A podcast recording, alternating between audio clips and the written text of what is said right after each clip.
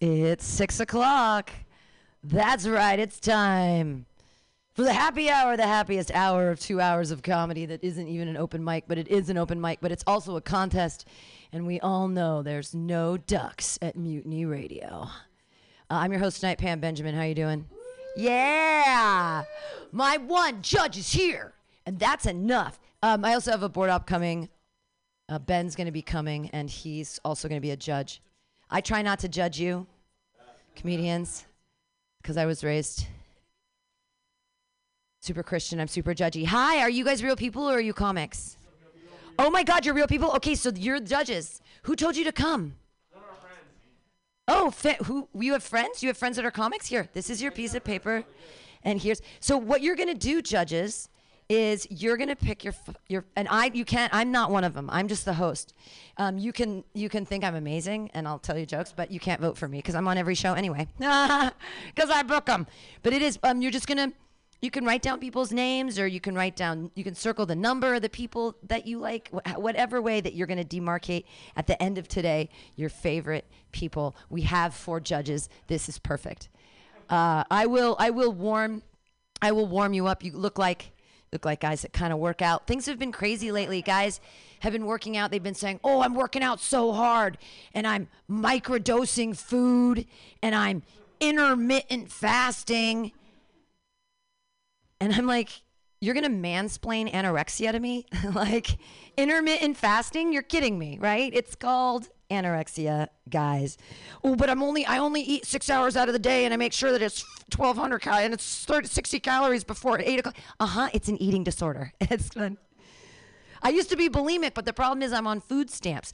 Bulimia, great for the economy makes you four times the consumer. You just don't get to keep the calories. So great for the economy, terrible for yourself, uh, and expensive. It's a rich girl disease.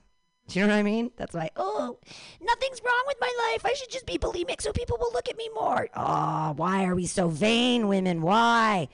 I learned this the other day, though. People that are like, oh, I'm fat. Oh, my forehead's big. I've got this big zit. They're vain too. Being vain is just being worried about the way that you look all the time. So if you're constantly obsessing about being fat, you're fucking vain. No? Am I displaying too much truth? Do you feel warm? Do you feel warm? Uh, I feel warm all the time because I'm going through menopause. It's a room full of men. It's called menopause. I know you don't want to hear about it. Like, someone pause on this woman. She is not, should not speak anymore. Now, if men went through menopause, oh, the amazing technology that would abound. I'm sweating so much at night. I went to my doctor and I was like, what do I do about this? Her professional advice sleep on a towel. If men went through menopause, ah, There'd be refrigeration stations on every corner so you could just rotisserie during the day for no reason. You'd have pillows that would sense your mood and your and sheets that chilled you at night with no noise. Men, men, sleep on a towel. Okay, uh, I'm I'm hot all the time. That's just because I'm sweating. I'm on fire. Okay, cool. I have abortions older than you. You're like 12. no, actually, I've my first abortion my first abortion was in 1995, which was 26 years ago. And I only have one regret about that first abortion, and um, that's that I didn't have the kid. Because right now I could be fucking all of his friends. all of his friends! I have regrets! Okay? 26 year olds are hot. He's watching soccer right there in the corner. I love watching soccer. Finally, I get to watch hot 23 year old men make goals. They're literally making goals. That's what I do for a living. I know 23 year old men here don't make goals ever. They still live in, in their mom's house. it's good. It's fine. I'm not shaming you. I'm going to stop shaming the audience. All right, we're going to get started with this amazing contest.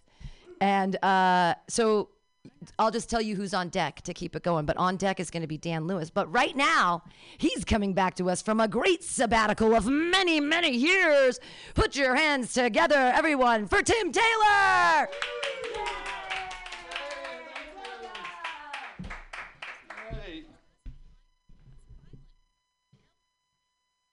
Set up. There we go.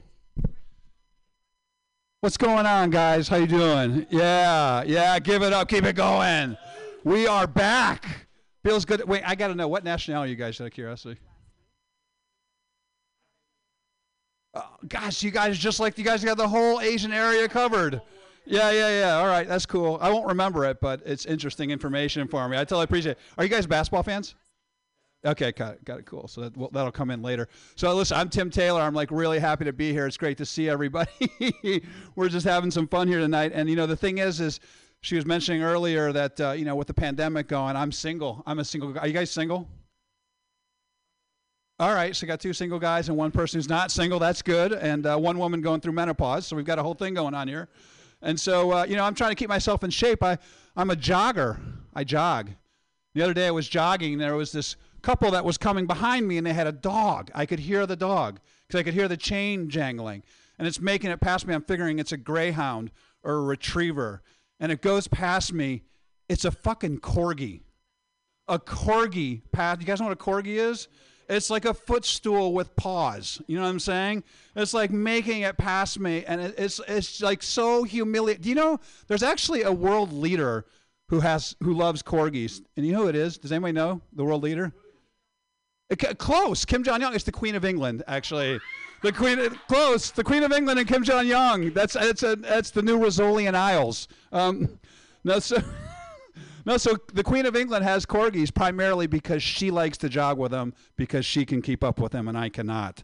Thank you. Thank you. I can't keep up with the corgis. By the way, corgi in, in Welsh means dwarf dog. I got passed by dwarf dog. Dwarf dog. Did I say I'm single? Did I mention that already? Yeah, I'm definitely single. There's no question about it. I'm single. And you know, part of the thing about me being single is, you know, I had to learn about sex. Sex, you know, Actually, sex was a game for me for a lot of years, you know? Unfortunately, that game was tic tac toe because sex with me was brief, predictable, and in the end, nobody won. with lots of ties. Hi! but you know what? I've grown. I've grown because uh, for most of my life, actually, I thought clitoris was an island in Greece. Thank you. I know, I know. It kills. It kills with the menopause crew. Oh man, get it with women on menopause. It's like I was with women and I just had no idea what was going on. Her clit would just be like, "Hello, pay attention to me. What's going on?" I, I dated with a woman with a giant. Had a huge clit. It was uh, she was like 25 feet tall. She was an avatar woman. It was uh, it was a good relationship. But uh, you know, um, the thing is, is that uh, it's still true though. Women are knocking on the door to get to me. They're just. Is that one minute? Is that what that? Got it. Knocking on the door to get to me. Primarily because I use all gender restrooms. Thank you. A mutiny one. Yes. Yes. Here's the deal. I'm in therapy. I think every I have a daughter. Every child deserves a parent who's in therapy and treats them well. Right? Treats them well because all kids deserve respect and love, except for those fucking kids in the one eight seven seven cars for kids commercial. You ever seen that commercial? I don't know what hostage production video company created that, but those kids look like every stage parent is behind the camera saying, if you fuck this up, you are going to be parentless. And you know what? The beginning and end of this show is about being kind and entertaining my Asian friends, Japan, China, Vietnam, the whole thing. I'm from Indiana. We are together. We're one love here at Mutiny Radio. Thank you very much. Hey, Tim Taylor, everyone. Yes. My clit is so big I can use a Cheerio as a cock ring. Your next comedian is a super funny guy. I just did a show with him last night and he did like 10 minutes of clean, 8 minutes of clean. It was so it was it was an amazing show, and I was I was happy to be on it with him. He's very funny. Put your hands together, everybody, for Dan Lewis. Hey hey. All right, all right, guys. Newly single, so uh, I had to check back in on the porn situation recently. And I gotta tell you guys, it's nice to see step families getting along for once. They're really pushing that narrative. I don't know if it's realistic. If my stepmom tried to talk to me like that, come on my tits, I'd be like, no way, you're not my real mom. Yeah, so single yeah, into the online dating. You're not going to hear me complain about online dating. A lot of people do. Oh, it's the worst, you know. I think these people are just too young to remember that it wasn't exactly a cakewalk before the internet either, you know. Just walking up to somebody cold, just try to find something to say. Yeah, you don't like Tinder? Try having somebody swipe left on you in person. It's not that great. Out of my field of vision, loser. I got that a lot. I don't know, man. It's kind of embarrassing though. I'm a little older. I had to, I had to ask somebody the other day what the term ghosting meant. Right? Because I feel like it's kind of new. And they explained it, and I was like, wait a minute. We've always had this phenomenon. It just seems like they recently rebranded it and made it the other person's fault. Right? Because before, if somebody stopped talking to you and you complained about it, it was called not taking a hint. Nice little shifting of the blame there, isn't it? It's great for you stalkers out there. You don't have to say you're a stalker anymore. You just say the Channel 2 weather lady is ghosting you. Now it's her fault that you're going through her garbage. Isn't that nice? Take it up with her, you know. I don't know, man. Can't blame me for being confused though, because it sort of sounds like it should mean the opposite of what it means. You know, because ghosts don't ignore you. In fact, ghosts won't leave you alone. So I thought it'd be like the other the other way around. I thought it'd be more like, yeah, I broke up with her a few weeks ago, but man, she's really been ghosting me since then. Every night she's out there, rap, rap, rapping at my chamber door. She sounds like a ghost too. Uh, she's here because of unfinished business. I don't know, man. Last thing I ever want to do, if you're anything like me, last thing you ever want to do is offend anybody. You don't want to say the wrong thing, you know. But uh, you know, you gotta watch out. You don't try too hard because you can overcompensate. You try too hard to be woke, you overcompensate definitely. The other day, I went in this bagel shop, and there's this big sign right when I walked in said, "No racism, no homophobia, no transphobia. Please use they/them pronouns with our staff." I was like, "All right, that's easy." But I'm walking to the counter, and I'm perceiving the person behind the counter as a woman. I'm like, "You shouldn't do that. Use they/them. Use they/them. Remember, use they/them." She goes, "Can I help you?" I'm like. Yeah, can they make me a bagel? Can you have them make me a bagel, please? Uh, and put cream cheese on her on them on that bagel and uh, coffee. Uh, no cream, no sugar. It's like you mean black? I'm like shh. Just what kind of bagel you want? I'm like, oh, just give me a regular, normal, plain bagel. Not that the other bagels aren't normal. You take a plain bagel, put seeds on it, sesame seeds, poppy seeds. All bagels are normal, is what I'm saying, no matter how you dress them up. However, dresses is normal to me. Tell you what, do you have a poppy seed bagel that used to be a sesame seed bagel? Because that's better, right? Because I'm good with everything, good with anything. In fact, you know what? Just give me an everything bagel. One plain, normal, anything bagel with cream cheese on her, on uh, that, and uh, coffee, no cream, no sugar. Black, please. And. Uh, Thank you. I mean, thank thou. Thank thine. Could you have them thank you for me? I could. I'm to kick myself in the balls and leave. One minute to go. Yeah, I don't know, man. I, you know, I think it's important to uh, fight racism when you find it. A lot of times it's the more uh, subtle forms, right? That can be the most insidious, you know, like tokenism, for example. You gotta watch out for that white guy who's got one black friend, right? That might be his token black friend, trying to make himself look not racist, you know? But these guys, they know about tokenism. They know you're not supposed to have a token black friend. So a lot of these guys will strategically go out and make a second black friend to make it look like they don't have a token black friend. But that's twice as bad if you ask me. That's two token black friends. Even worse than that, you guys, these fucking racist three black friends, okay? You're not fooling anybody, pal. I'm onto your game. I asked a friend of mine the other day, I was like, how many black friends do you have? He goes, I don't know, man. Lot? That's what kind of fever pitch this thing has reached. This guy has totally lost count of how many black friends he has. Tokenism of the worst kind. And I told him so, too, even though he's a black guy, but still. I thought I could do that because, like I said, he's a buddy of mine, okay? All right, you guys, thanks. My name's Dan Lewis. Thanks. Dan Lewis, everyone! Hooray! That was lovely. Uh, Bill Ruha's on deck, but up next, put your hands together, everybody, for Sam Leon. I got Is he here? blues. Please come see. Is he? I thought he was outside. No, he's not here yet. Wow, Bill's here. Hey, everybody, put your hands together for your next comedian. It's Bill Ruha! Yay! Busy crowd, living dreams Sunday girl. Baby, You guys, thank you very much. Hear me all right? All right. Thank you. I am uh, Bill Ruha, advertising copywriter by day, aspiring stand up comic by night. We're about to play a game called Should Bill Quit His Day Job? And uh, you guys are the judges. And uh, apparently the answer is fuck no. Don't quit your day job. Don't quit your get maybe get a different night job. You know, there's honor in maybe being the janitor at Mutiny Radio, something like that.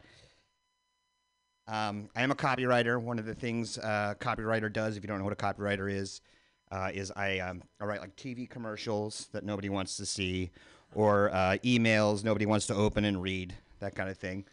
Um, so you know anything you try to ignore in your your waking life, that's I'm responsible for that. So I apologize. Um, one of the things I do as a copywriter is I name things. So I do like branding exercises, and kind of a byproduct of that is uh, when you see a name that you think doesn't work, right? It just messes with you. Like whether you like it or not, whether whatever it is, the name doesn't work. You want to change it. For me, one of those things is QAnon. Like QAnon does not sound like what they want it to sound like. It doesn't sound like some, you know, deep state, like government source, like some deep throat for the government. Like it sounds like a deep throat, but it sounds like a deep throat for like a bi-curious glory hole. Like QAnon sounds like the place you would go to where you put your dick through a wall and you don't care what orifice is on the other side. Uh, another name I don't like is Proud Boys. The Proud Boys, you know, these guys who stormed the Capitol. Like, I don't think their name sounds like what they want it to sound like. Proud Boys to me sounds like the last stage of diaper your son would wear before he wears his underoos, you know? Like little Billy's 18 months and he's almost potty trained. He's in his Proud Boys. He's going to be in underwear by the end of this month, I'm pretty sure. I'm so proud of him. Um, I'm not a uh, a Trump supporter, right? With the Bay Area, like, didn't even get one clap for that. Okay. Uh, maybe you guys are all Trump supporters. Shit. Maybe this joke won't work. Well, I'll tell you what. I, I'm not a Trump supporter, but um, I I do think um, I agreed with one thing, and that was the build a wall. And I know that's an unpopular opinion. I know people don't like that. I just think they had the wrong location for the wall. I think they should have built a wall around the MAGA states. Okay, that's Mississippi, Alabama, Georgia, Arkansas. So build the wall around the MAGA states, 100 feet high, put Stacey Abrams in charge, make her the governor of all four states, and then like every month you could airdrop books by like Noam Chomsky, you know, or James Baldwin. Just drop some stuff in there, help the people out a little bit. I think, um, you know, I say that and I think, well, Georgia, they voted for Biden, and um, you know, that's great, but they also voted for Marjorie Taylor Greene. Uh, and uh, I think for that reason, I'm going to say, go ahead, go ahead and build a wall. Um, oh, I'm almost out. All right. Well, I will awkwardly segue into something else that has nothing to do with what I just talked about. About uh, I'm a moody person. I have mood swings. I uh, deal with things disproportionately. I've been in like a car accident before, and uh, my mind's really methodical in that kind of situation where um, the car went on its side, and I was like, "Oh my God, we're you know, are we gonna die? I gotta escape through the moonroof here." because the car door won't open on the side. And then conversely, um, I'll do something like, uh, I don't know, step in water in my socks in my kitchen, and I completely lose my shit, and I look like somebody from the Lollipop Guild from The Wizard of Oz who has Tourette's. I'm like, fuck, shit. Anyways, all right. That is my time. Thank you very much. You guys have been wonderful. Yay! Bill Ruha! Lollipop Guild. All right, on deck is Sharon, and you're up next. Um, put your hands together, everybody, for the very funny Helen Parker. Number four, Helen Parker. Hello, I am Helen and I'm almost 40. Yep. Uh, thank you, thank you. And I don't have kids, and uh, all of my friends have children, so you know I'm feeling like I'm in a strange place in my life. Like when we were in our 20s, I felt like me and my friends were all on the same page, and then we hit our 30s, and uh, my friends started popping out babies, and I'm like, you know, it's okay, it's okay. I'm I'm like the proxy auntie. And now we're approaching our 40s, and their kids are turning 10. So it's a little weird because their kids' mindsets is now lining up to my arrested developed one. Like uh, when I am going over to their house, my friends talk about refinancing their mortgage, and I'm like, cool, I'll be in the backyard making miniature houses for fairies uh, with your 10 year old. Uh, they debate about race relations, and I'm like, Paddington 2 was definitely better than Zootopia, okay? Uh, so yeah, I am childless and childish. Uh, my face looks pretty young, and uh, oh man, to top it off, oh boy, uh, last year I had a bit of a health scare. I am okay now. I had breast cancer, but I am now a cancer survivor. Shout out to Kaiser Permanente. Hey yo. And uh, because of this, I had to get a mastectomy, which is snip, snip, removing your boobs. So not only do I have the mind of a prepubescent, I've got the body of one too. Oh my goodness. And you would think this would help push me into adulthood or something, right? But no, no, it's done the opposite effect. I am reverting into a child. I literally look like a little kid now. Uh, so I think I'm just gonna lean into it, actually, you know, because I don't have to buy bras now anymore for the rest of my life. And uh, now the entire kids section at Target is an option. Oh my gosh, did you know a boy's shirt is like seven bucks? Uh, saves so much money.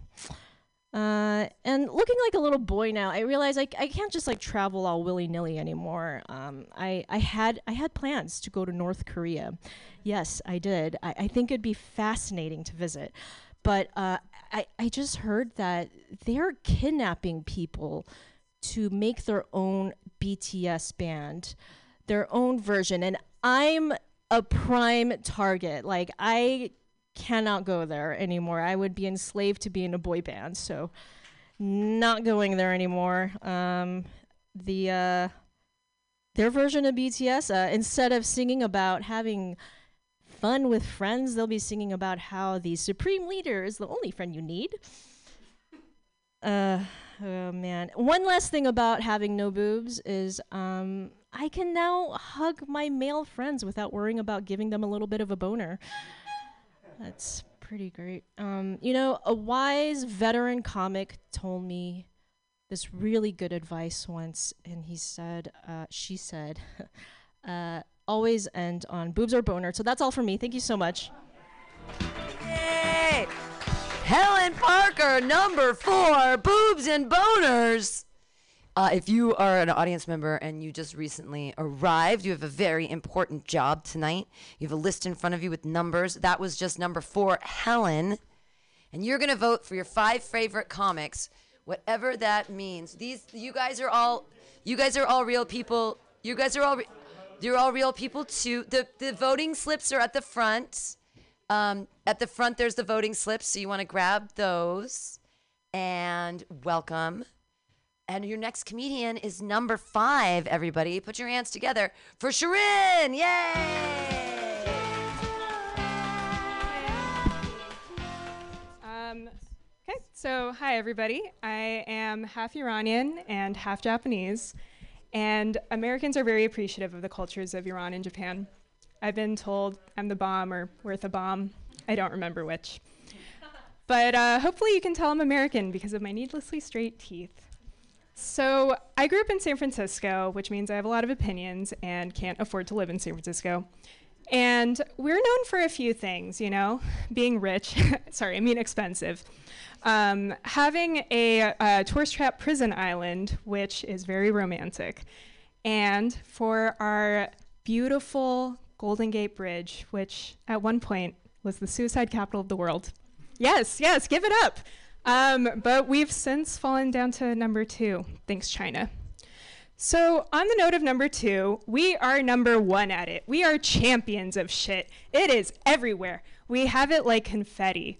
But one of the things I get kind of bothered by, it's a little bit of a peeve, is when people complain about our fragrant poopery. You want to know what San Franciscans who grew up here think? We're proud of our poops. We hope you step in it. And in fact, there's one person in the Castro who's been putting like little American flags on toothpicks on top of the dried poops. Our shit is patriotic. Um, so, I, I do, being serious though, I, I am concerned that um, the the city is gaslighting me a bit because in this progressive, science loving city of San Francisco, it's apparently our policy that none of us have buttholes. And you can tell because there are no public restrooms anywhere. there is nowhere to shit. Um, you might have come across actually uh, bottles filled with lemonade, street lemonade, as we call it. Uh, yeah, Uber, Lyft drivers just dropping those off. That is part of it. Um, so we have a lot that is just all over the place. And I'm a bit of a butthole truther, I'll admit it. But you need to leak to the press. Tell the mayor we have buttholes. It is unknown. Um, we actually have more we have more billionaires in the cities than we have um, public restrooms. This is true. In this seven mile by seven mile city, we have 77 billionaires. Isn't that fun? No public restrooms that are 24 7. Okay, 35 of them. But um, anyway, uh, we poop outside because, you know, we're going to. And people are like, hey, stop pooping outside, but we're not gonna. Where are we gonna go? Um, and like, you think we can afford homes? Like, we can't afford homes. You think we can afford bathrooms? We can't. Um, so, to me, what would make more sense is if investors were actually buying up our bathrooms and renting them out, as opposed to, like, I don't know, our politicians not caring. Um, thank you. Um, so, if you just imagine a chart here of, of evictions and then poops, um, it, you know, as the evictions go up, so too the poops. So it's just, just like as long as you can imagine. Um, so, what are we going to do about this? How can we address people pooping in dignity and also bathrooms apparently being so expensive? What takes up enough land in the city? What can we do to do this cheaply? And I thought about it. Golf courses. They are filled with holes to shit in. 18 of them and you can just they have flags pointing to each of them it's amazing people bring their own gloves so um, go to a shithole country club thank you Cheering, everyone! Yes, that was lovely. I live in the Tenderloin and I play a game with small children. When we see a pile on the ground, I point at it and I say, Man or beast, man or beast. When it's up against a wall, it's always man. Fun game to play with small kids. All right, on deck, we have Brady Pearson in the hole, meaning after that we have Lee Stewart. I don't know if he's here yet.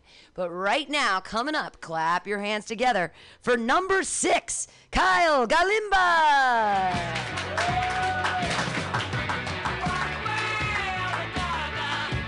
Oh, yeah, you don't get to vote. I didn't know you were a comic. Comics don't get to vote, only real people. Kyle Galimba! Yay!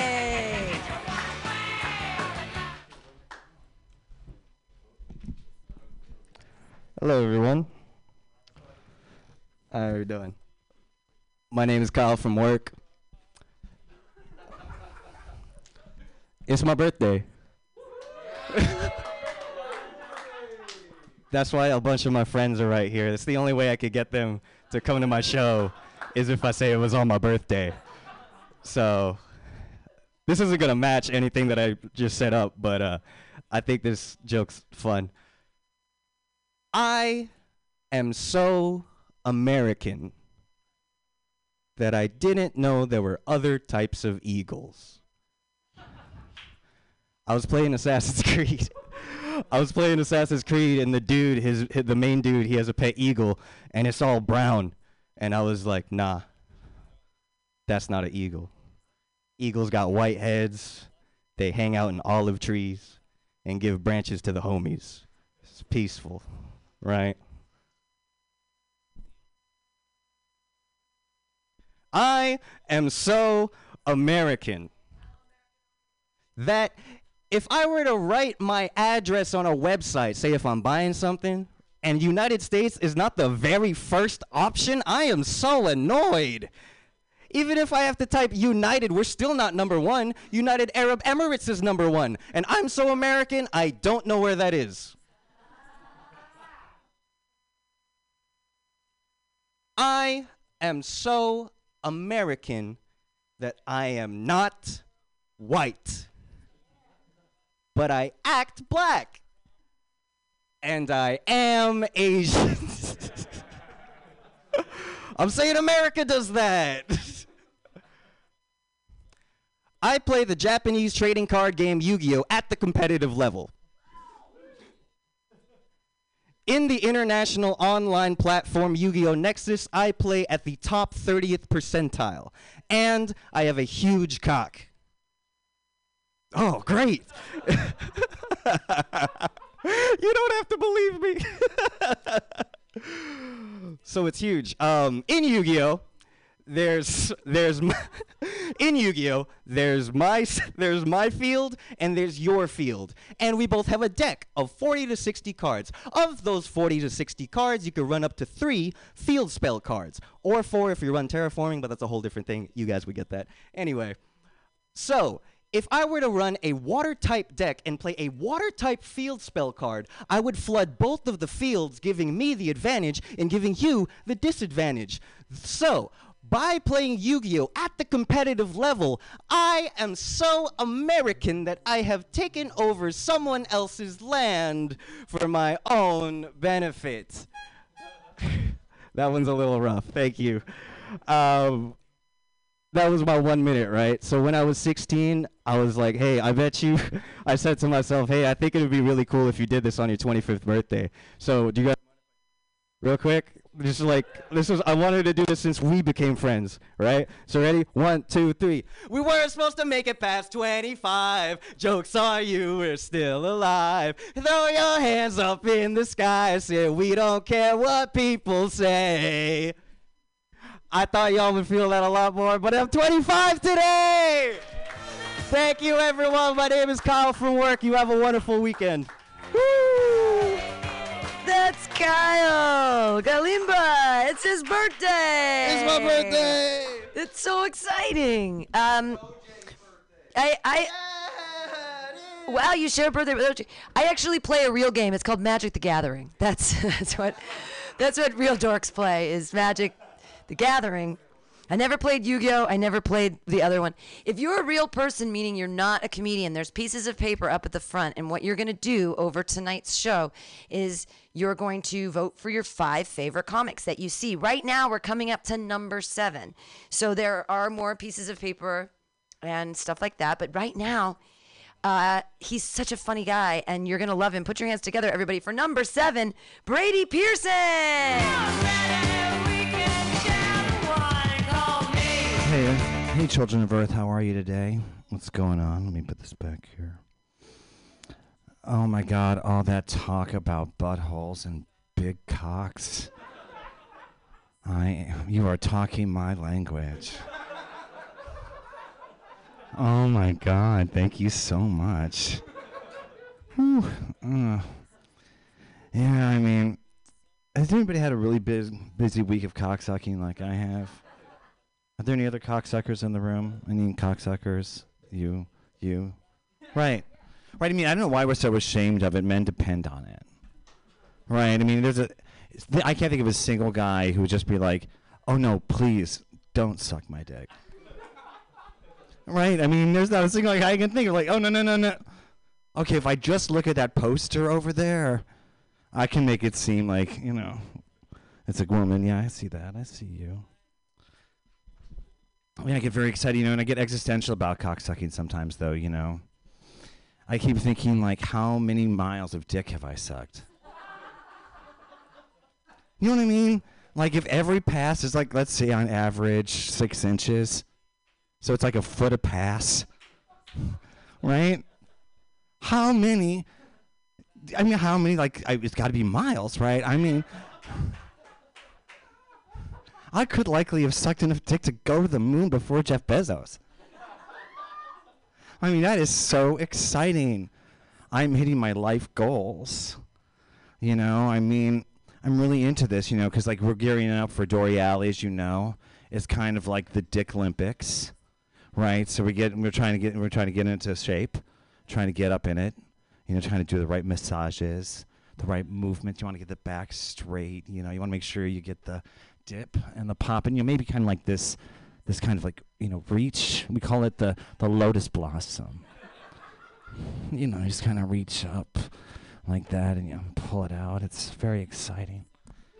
Um, yeah, I think you know, like if there, if I ever had to compete in in the Dick Olympics, I would definitely get a gold medal in cocksucking. I mean, I have been practicing at it, ladies and gentlemen. You know, and I'm getting really excited and thinking about like Folsom coming up and you know, I kind of this is the kind of fantasy that I want to have with me and my friends, right? So we're gonna do little orphan Fanny. Okay, I'll be Fanny, right? Sexy little thing. I have my little puppy, Sandy, right next to me. Be very excited. We have Daddy Warbucks behind us. And then you guys know Punjab. Do you remember him from An- Annie? Do you remember him? Anybody? The the India India guy with a turban. Well, we didn't know if he was a gimp, a lover. We don't know, but we'll call him the gimp. Okay. And so then I wrote a little song about it. Y'all wanna y'all wanna hear it? Your sun'll come out tomorrow. Better be a bottom, and he'll swallow all my cum. He'll be gay, but he won't be lonely. I'll jizz on his chin.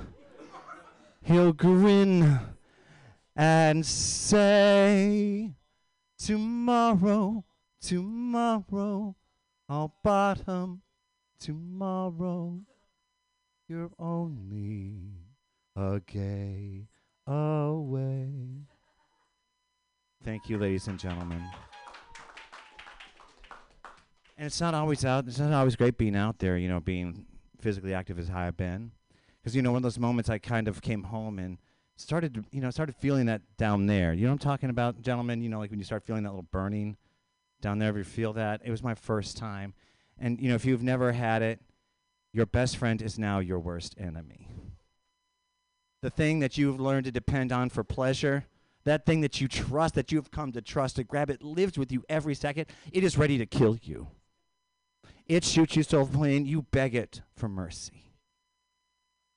Ladies and gentlemen, it's just something, you know, like, yeah, and then like all of a sudden you're going, oh, and then, you know, y- anyway, that's where I want to go with that. We're kind of done today. Thank you, I'm Brady. Thanks.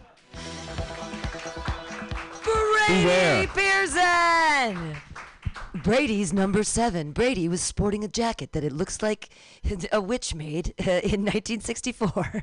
no, it's beautiful. Brady, you're wonderful. Clap again for Brady Pearson. Number seven. All right, in the hole is Lee Stewart, but up next, right now, number eight. Clap your hands together, everybody, for Sam Leon. Woo!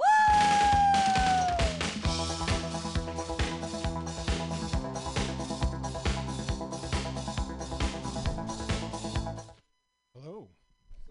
How you doing? So I obviously just came from a date uh, with a homeless woman. Um,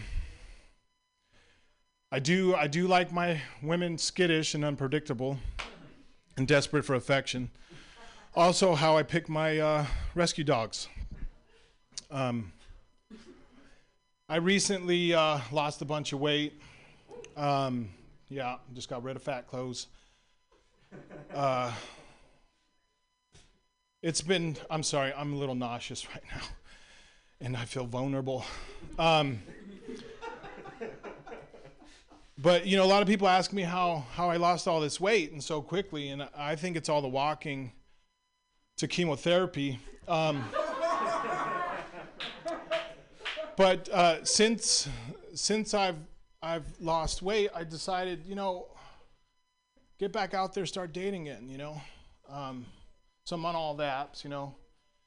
Uh, I'm learning a lot of stuff too. Um, Grindr isn't a date for looking for baristas. Um, but I'm on Tinder, 23andMe. Um, I think that's more a app for rural Georgia, but um, what the hell. But you know, I'm on a plenty of fish, uh, Amazon. Um, I'm sticking with Amazon though, because you you know if the package comes damaged, at least you can return it. Um, you know, but I am finding, you know, post COVID, there's just like a pussy gold rush out there. I mean, and the women are wild. I I haven't had this much anal since I was an altar boy. Um, yeah, it still counts. So, pretty much forgot the rest of what I was going to say, but it doesn't matter. Let's talk about Bill Cosby. Um, I think that he gets a bum rap, personally. I think that he doesn't get enough credit. He's an avid, uh, I hope that was the right word to use, um, avid vegan. A lot of people don't know this, but he is. He takes it so seriously, he only fucks vegetables. Okay. And I think that's it. Thanks a lot, guys. Be a good person. Go fuck a vegan. That was Sam Leon. Yay! All right. Uh, your next comedian. Uh, it looks like he's wearing a soccer jersey, which makes me happy. Right now, I believe Peru is playing Colombia. Yeah, it's uh, hey, yeah, it's um, I don't. It's Lee Stewart. He's next. He's got the stripedy shirt on. He's got like the Argentine or the Colombia jersey on out there. Yeah, Lee Stewart. Everybody on three, yell Lee Stewart. One, two, three. Lee Stewart. There he comes. Everybody coming to the stage right now. Number nine. Put your hands together for Lee Stewart.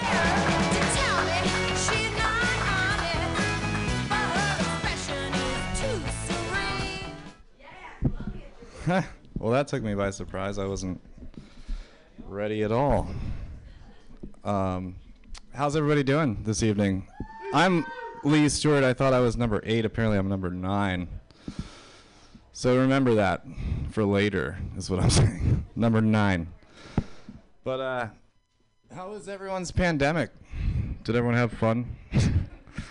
I had a lot of fun. Um, quarantine was good. I uh, paid a lot more attention to the news. You know, there's a lot of controversy, debates going on. Like uh, one one thing that caught my attention was the the uh, Confederate statue situation. You know, like what do we do with them? Do we tear them down? Like what do we do? And you know, me and my girlfriend were talking, and she had some pretty good ideas, and I had some okay ideas about it. And we thought, you know, like back in like the Cold War situation before the Cold War, Russia decided to take all their statues and build a lovely little park. so if you wanted to be openly racist or terrible, you could go visit these statues. Um, so I'm thinking, you know, we gather them all up. We build this park in like a super white place like Kansas, maybe. Somewhere like Kansas would be good, I feel like, because there's nothing there. It's a terrible state to drive through if you've ever done it. Um, we can call it like something like Ku Klux Disney Clan, or I don't know, pay an entrance fee. Uh, but then the funnest part I was thinking was, you know, we get to like change all the the plaques. You know, we get to write our own histories on these statues for people, you know, who are openly racist and want to go see these things. They'd be like, you know, here's a statue of General Robert E. Lee. He was pegged by Ulysses S. Grant at the courthouse at Appomattox. what a fun thing. Uh, uh, imagine the re- reenactments. See, you didn't know where I was going, and now it all pays off. So remember, number nine, Lee Stewart. I'm making change here in America right now. You feel me? But then quarantine was very difficult, you know. I mean, uh, anyone from San Francisco here? I don't know. Is that a stupid question? Clap, maybe, so I know for sure. We got like two. okay. Everyone else is transplants. But uh, I moved here years and years ago, and it was a great time. It was a wonderful time. But uh, I had my issues. I was younger, I was a little dumber, and I just came very familiar with the tenderloin. know what I mean? so I moved back to Pennsylvania, where I'm from. Thank you. Uh, uh, okay, now we're getting somewhere. I like you guys. You're getting better and better. I'm judging you now. Maybe you guys will get a paid gig. You keep it up. Um, but no, quarantine was difficult for you know a former drug addict. You know, I went through a lot of phases. Uh, the first phase was relapse. You know, and I thought my rock bottom was when I video chatted an autistic guy and he tried to make me take my pants off on camera, but it turns out it was the heroin. Um, the next phase, which you know wasn't too bad, was rehab. that was a good one. It's a good five-star hotel, three meals a night. I mean, a day. they don't feed you that much at night. It's, they're kind of cheap about that. they don't want you all sugared up before you go to bed. You know. Apparently, sugar's bad, but I could have told you that if you asked. Well, then, you know, uh, and now, you know, I've worked myself out of this quarantine and this all these phases, and now I'm just an alcoholic. It's much more socially acceptable. Just not to you guys. Because everyone's looking at me weird, but that's what happens when you start talking about heroin, you know. Mm. You like, who likes crack? We got one table for one for crack. In the front, please, because I'm paranoid and I want to be close to the door. but anyway, I feel like my time's about up. Just remember, my name was Lee Stewart. Hopefully, it will continue to be, and I'm number nine. Yay! Number nine, Lee Stewart. Hooray, huzzah. Heroin. All right, everybody be careful. Cool. All right, your next comedian. Um, I, your next comedian, he's outside. I see him there. And he's actually number 11. I have to skip one because another person didn't hear. But Chris, are you okay to go? Or should we have Ed Rubin go? Can you yell out the door and say, Ed Rubin, you're next? And but right now we're gonna have Chris Western. Yay! Number 10. Chris, I'm gonna have you go. I see you there, Chris Western. I see you there. I see you behind the thing. Ed, I was gonna have you go in the hole. I was gonna have Chris go next, but if you can go next. Okay, yeah. Everybody, put your hands together, everybody, for Chris Western! Yay! Number 10!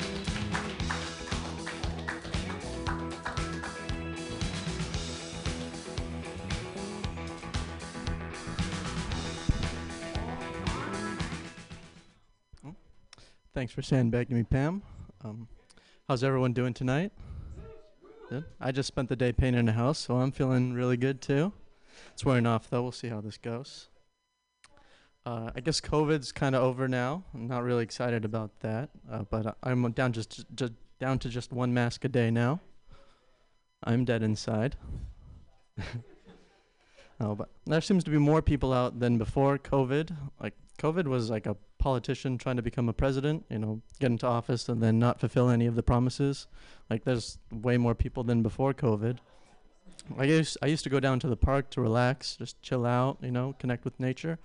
But now I can't go more than five minutes without someone yelling at me, "Hey, put your pants back on. There's kids here."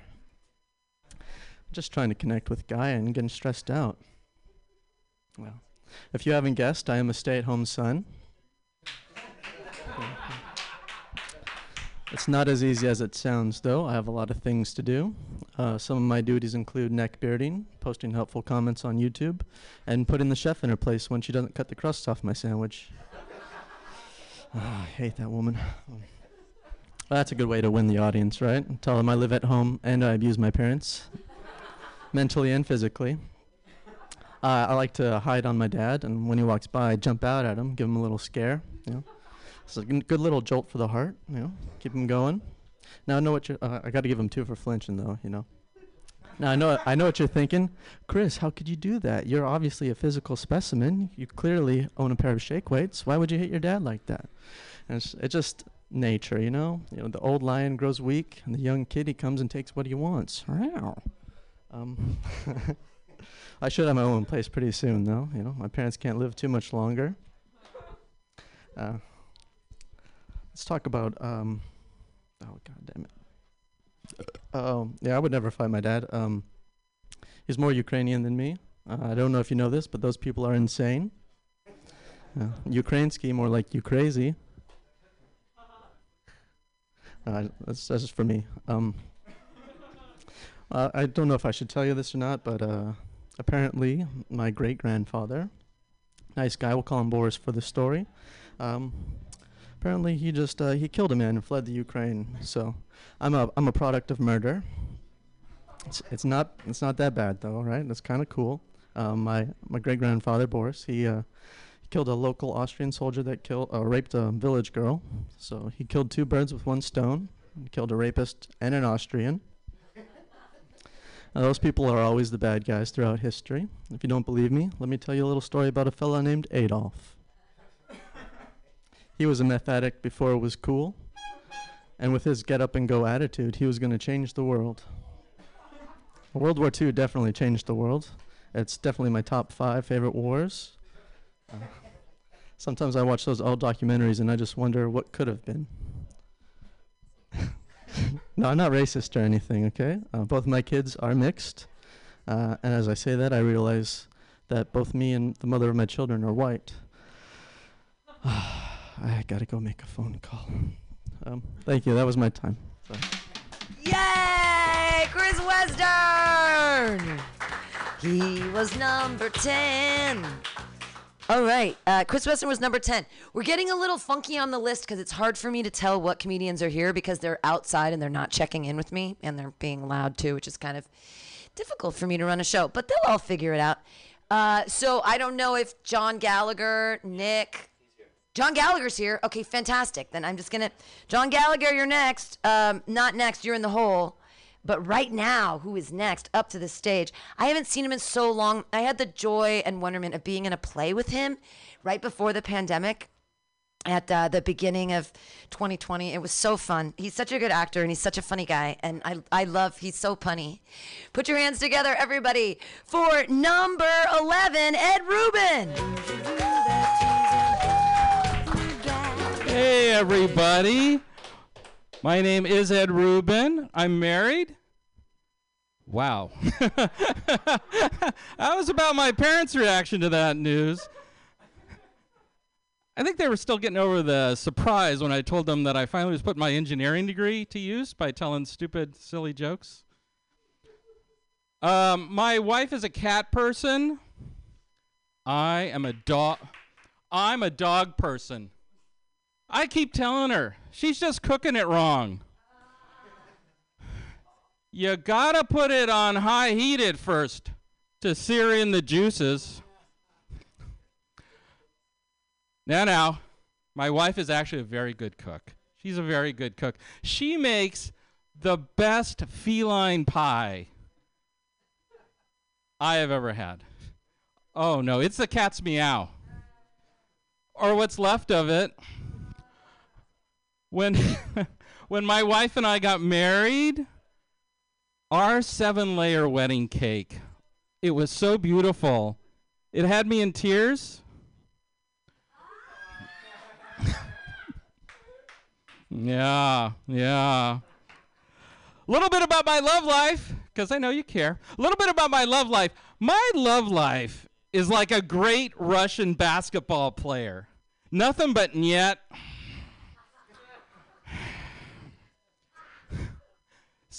Speaking of Russians, my wife says she wants to make love, but she's just stalling. I know, I know, stupid. Anyway, but um, my friends just think she's putting me on. I know, I know. Uh, she decided we needed a bedroom set to enhance our relationship. So I got the lights and the video cameras. Now I just need a director and a sound guy. And somebody to clap that little board. But be careful down there. I am very sensitive. Wow. Very proud of my son. He just graduated from college, majored in oceanography. Yeah, he got a C in all of his classes. His favorite sea was the Dead Sea because he likes scrolling. Yeah. Speaking of whales, I didn't realize how overweight I was until I commissioned a portrait of myself. Came back in landscape mode. I know. I really need to lose weight. they charge double for panoramas. Yeah, yeah. All right. Uh, thinking back, 2020, in hindsight, 2020 sucked. Okay? I mean, people wanted to go to church, but they couldn't. I finally, I finally called the mayor of New York City. I said, hey, you gotta start spreading the new pews. Leg kick. Anyway, that's my time. Thank you very much. You guys have been great. Here's Pam. Ed Rubin, everyone, master of dad jokes. Wearing, wearing like it looks like you look like a manager of Trader Joe's. Like I know that you do more than that with your life, but you're you you're wonderful. Uh, Ed Rubin, everybody. That was number eleven. Ed Rubin. Right now we're on number twelve. He's such a funny guy. I've known him forever. He actually had a great sight set last night at Milk Bar. Uh, put your hands together, everybody, for John Gallagher.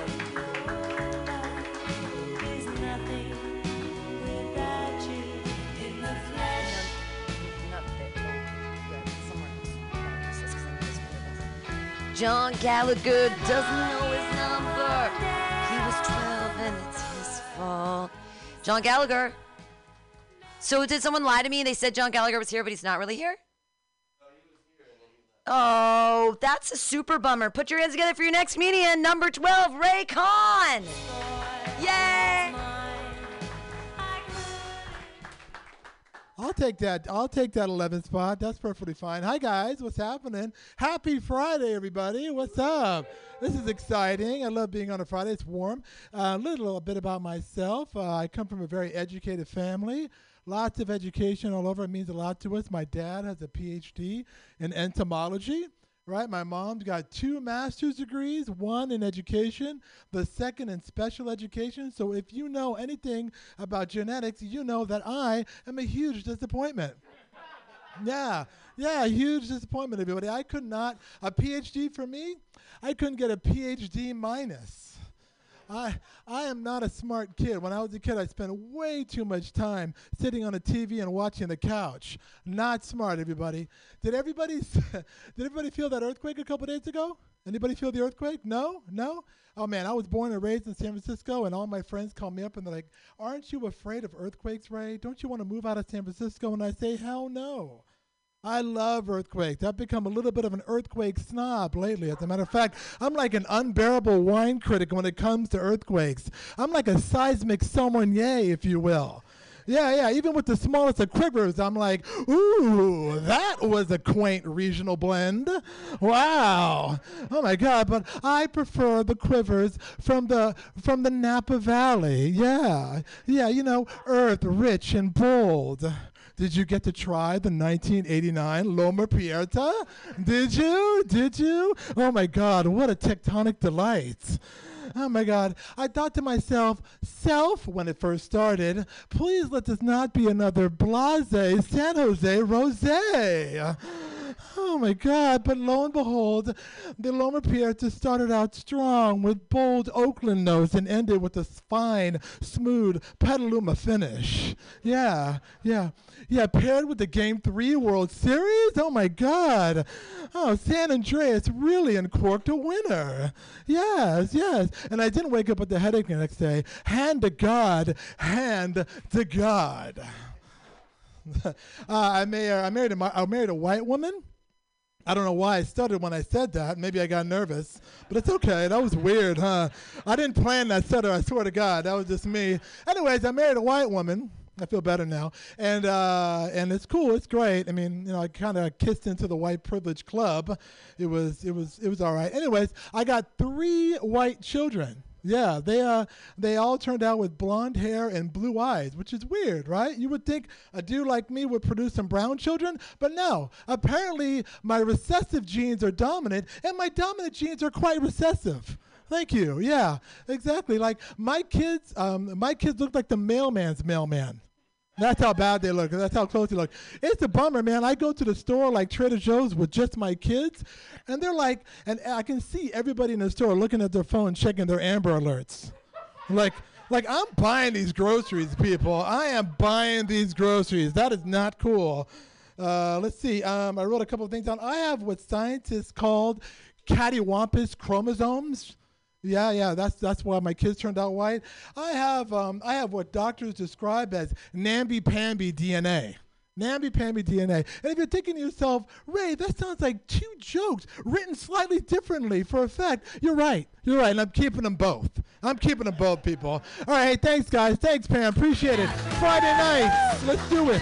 Yay! Ray Khan! You can vote for Ray Khan, everybody. He's number 12. Number 12, Ray Khan.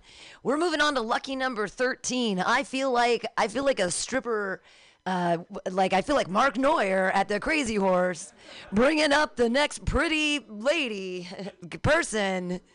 Uh, no, it's all they're all men, pretty much. Uh, your next comedian, he is so funny, and I did get to perform with him last night at Milk, and I love everything he does. Clap your hands together for lucky number thirteen, John Gallagher. Hey, wow. Hey, thank you guys. That's nice to hear. I uh, just got back from my grandpa's funeral, uh, and that's cool. Don't be sad. He didn't die of COVID, but he did shoot himself in the face. Okay, so I just want to put everybody at ease, which is weird. That's a weird. That's a tension breaker, isn't it? That people are more comfortable with him shooting himself with two shotgun barrels in his mouth and just blowing him up than getting ravaged by a pandemic. But uh, so no, this is the thing though. He, I found out his proposal story to my grandma, and it was actually kind of romantic. But like, you, heard the story, and it kind of makes you think because like now we have to like, I, I I just had a four year anniversary with my like my girlfriend, and it's like you kind of have to work hard. You kind of gotta keep things interesting. You know, you gotta like keep things cool, even though you got rent control and all that stuff locking you fucking together. You know, when you live together, uh, you know, there's there's that those little burdens, but you still got to be you know play ball. And it's like it, it, things I feel like in some ways used to be a little bit easier. You know, like so they're they're telling the story of his proposal, and my grandma's telling it and getting super worked up. And she's like, and then Dawn, it was the most romantic day of our life. Like, he'd never opened up like this because he was a quiet guy. He's like, he got so emotional. And he took me to dinner and he sat me down and he reached his hand across the table and he touched my hand. And he goes, Margaret, would you move to Cleveland, Ohio with me? And she was like, yes! Because this is the most romantic thing he had ever done. And they were married for 50 years and he died. And that's all it took was a fucking one way ticket to Cleveland, Ohio, locked that pussy up. Four kids later, and she's like, I fucking, I'm in, baby. It just is like grandma selling the selling the stuff a little bit low. You know what I mean? To get a little bit better self esteem. Yeah, Cleveland, Ohio. They didn't even have LeBron yet. He wasn't even there. Um, yeah, yeah. So we, me and my girlfriend, uh, we fucking uh, we we tortured each other because like you know it's like we made each other watch movies that we know the other one would hate. You know, so it's like I made her watch like the Judge Dredd remake, and she's like, "Fuck, I hate this." And I was like, and then she's like, "Well, I'll get you." So she made me watch The Notebook. You know, and I was like, "That's fair." Because what am I gonna do? Go outside and die of a disease? And I'll just I'll stay inside and get fatter. You know, so. So the thing is, like, it actually turned against her because I'm watching The Notebook and I'm like, I fucking actually love this movie. Is that weird? I don't know. Like, I like that movie a lot because here's the thing: is you get pitched for I, I'd never seen it, right? And you get pitched that The Notebook is a girls' movie, and you watch it, you're like, this is a fucking dudes' movie all around. This is a dudes' rock anthem in a lot of ways. I'd say it's more for dudes than ladies in a lot of ways. Because here's what's the central thesis of The Notebook: it's that a man will tell a lie to a woman for years just to get pussy. You know what I mean? Like that's that's the that's the thesis of that whole movie. Like he's like sit like this old man, this ugly old man sits down with this fucking dementia bitch, you know, and he's just like, and you don't even know what he's reading. You don't know if it's any of it's real because he's like, I'm telling you the stories of our life, and the first line is, Oh, I'm Ryan Gosling, and you're like, What? No, no. I see your vagina neck having old man. You're ugly as shit. He's like, no, I was Ryan Gosling, and I was I worked in a lumber mill. I was super hot, and you were you were okay. And then uh, you cheated on me, and I was a war hero, and you felt bad, but I fucked so good and was so cool that you came back, and yeah, and that's it. Bye. And you're like, what? This, these are. These are clearly lies. Like all this is just such bullshit. They never show you what he's reading because he's not fucking reading anything. He's just looking at like a family circus cartoon or something you know, and just just making shit up. Just thinking about, it, like, yeah, this is all the cool stuff. Like everything that Ryan Gosling does in that movie is the weirdest, like boomer fantasy. You know what I mean? Like there's a there's like there's a scene where they're on a date and then they cut away for five seconds and he's just tap dancing with a black child for no reason. Then they just move on to everything else. Like what the fuck is this? Like what? What is anyone gonna address that at all? It's like he's like, no, I'm really like, what? Okay, like if you he's like he fucking learns poetry to like to stop his stutter. Like all the shit that happens in that movie is like shit Joe Biden talked about when he was running for president. You know, like if he's if he threw in hot rods and stealing music from black people, this would be the most uh, like just boomer fucking wet dream. You know. And like you're sitting there, and he's like, I have to read her this story every single day. He reads the story of her life every fucking day, so she can get five minutes back. It's like, is this? This seems a little bit about you, right? This isn't. She's not gonna remember fucking anything, and you're like, no, I have to get her to remember for five minutes so she can validate me before going back to the darkness. You know. Anyway, that's it. Bye. John Gallagher, everyone. A scintillating breakdown of the notebook, number 13, John Gallagher. Uh, your next comedian, he's so funny. Put your hands together for number 14, Camuel Baldwin. Yay! That is fucking hilarious. All right, you guys. Um, I'm gonna be honest with you guys. I've been drinking before I came up here, so I'm a little ripped. So like, fucking bear with me, please. Please bear with me. All right. So I'm gonna be honest with you guys. Um, I don't say anything unless um, like I don't I don't bullshit about anything. I don't say anything unless I can like back it up. So when I tell you guys this, like, no, it's the truth. I am a fucking natural at sex. Like I'm, I, I'm, I'm like, I'm basically, I'm, I'm amazing at fucking sex. Like you know, like when you learn like a, a new fucking skill, and there's like a, a learning curve you have to have to get better at it. No, fuck that. I am the curve. Like that's how good I am at fucking sex. Like, so like, everybody had, had a first time, right? Like my first time, I didn't tell the girl I was a virgin. So like we were on the phone later that night, and uh, I tell her like, "Yo, I got a confession to make." You know I'm saying that was my first time. I was a virgin. And she's like, "No, really? Like, no, you're lying." I'm like, "No, yeah, I was a virgin." So then I asked her like, "How was it?" She's like, "Oh, it was good. Like, it was very good." And then when I'm when I'm talking to her, I like um, she asked me like, "So how was it for you?" And I'd be like, "Ah, to be honest with you, like it was kind of loose. It was kind of loose." But then she's like, what, what, what do you mean it was kind of loose? Like, that's your first time having sex. Like, like, and I was like, okay, thinking about it. I'm like, yeah, that's my first time. Like, I don't know if it was loose. Like, I'm 31 years old now, and hindsight 2020, like, that shit was fucking loose. Cause I'm, I'm a fucking natural at sex. I fucking knew. I fucking knew that shit. So, so like, we're on the phone talking. That night, I had sex with her, and I confessed it to her. And then, you're right, pal? Okay. And then, um, and then I'm confessing to her, and she goes like, "Yeah, it, it was it was good and whatnot." And then she's like, I, "I knew something was up. Like, you knew like what are you talking about? You knew something was up. Like, I knew something was up because your dick was so smooth. Like, like my dick was so smooth. What the fuck does that mean? Like." The first thought that came into my mind was like, so how many rough dick motherfuckers have you been fucking? If my dick is so smooth, like who, like how, how many women out here are getting like holes bored into them by fucking sandpaper grid like graded fucking penises? Like that doesn't make any fucking sense to me. Like, and then like, I, and then I, I, like I know I'm good at sex, and then like with COVID open like going down and like people going to bars and shit, like I see like guys like like creepy guys like hitting on fucking women and whatnot. Like you know the type of creepy guys that like just hang around and like linger around groups of fucking women. And I'm like, and as I'm observing them, I'm thinking like, okay, they legitimately like think that she doesn't like you because you're not standing close enough to her. Is, is that what you're thinking? Like you're you're not close enough to her. That's why she doesn't fucking like you. And like I, I know it's it's kind of like being a natural at fucking sex. Like I know like if they don't if they don't practice at sex, even if they were to get a woman and get into a relationship, like the fir- the woman's gonna fucking leave them because you can find the most perfect fucking guy, like any girl can find the most perfect fucking guy, but if his dick is lame, like that's not that relationship, relationship is not gonna fucking last. So, so I'm, I'm looking at these fucking guys. I'm thinking like, okay, man, like all you gotta do is really is like dress dress better. You know what I'm saying? Like smell good. Um, find find something like interesting that when you when you speak, people don't think you're a fucking dumbass. You know what I'm saying? And like and like find a way to make bitches laugh. You know, 'cause bitches like to laugh. You know what I'm saying? So so with that being said, right? Like like I when I say bitches, like I don't mean like just all women as referred to bitches. Like, I mean bitches. You know what I'm talking about? Like bitches. So with that being said, like I can't recall the first time like I knew that I, I liked women, but I can rec- I can definitely remember the, to the day when I knew I definitely didn't like fucking dick. Like I w- it was one day I was at the fucking pool wearing fucking short shorts, and then I saw like my, one of my friends, they were having like, a group conversation, and then like what like he ended up like bumping into me, and like for some reason like our dicks touched, and like my brain automatically went off like no I do not like that. I don't like that. But it was like weird because like I said it in like a British accent in my head. And it was like weird for me because like it was kind of like an out of body experience. Because when he said it, like no, I don't like that. Like I, I answered too, like no, I do not like that at all.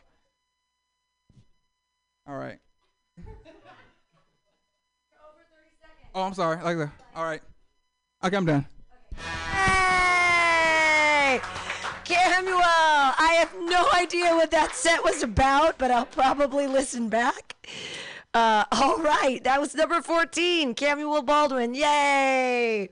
He's good at sex, I guess. That was a P. Da na na na. The more you know, like.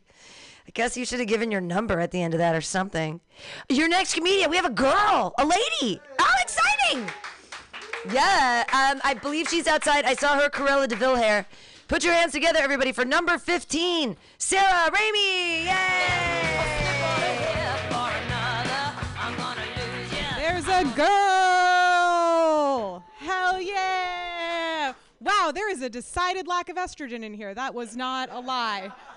Wow, okay, cool. Uh, so, uh, fellas, I'm single! Yay! I've, uh, I've been single a really long time. I have been single since 2009.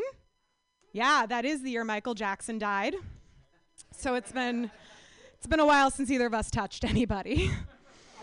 um, being single is really hard though, because I feel like uh, I'm always getting this misplaced advice. Like people are always saying to me, "Love comes when you stop looking for it."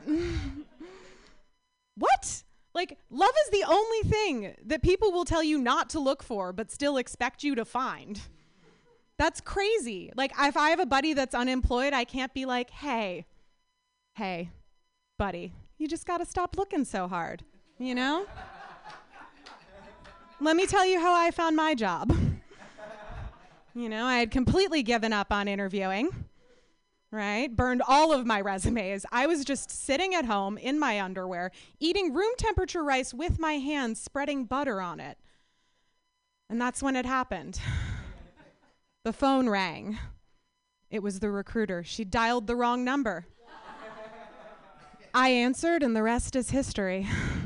I've been, uh, I've been on her health insurance ever since. it's crazy. I also don't think I'm well suited to being single. Like, I'm not enjoying any of the perks, right? Like, I don't even like casual sex that much. You know, everyone is dead silent. You're like, cannot relate to this content. You know, but the way I see it, it's like any guy will come on my chest.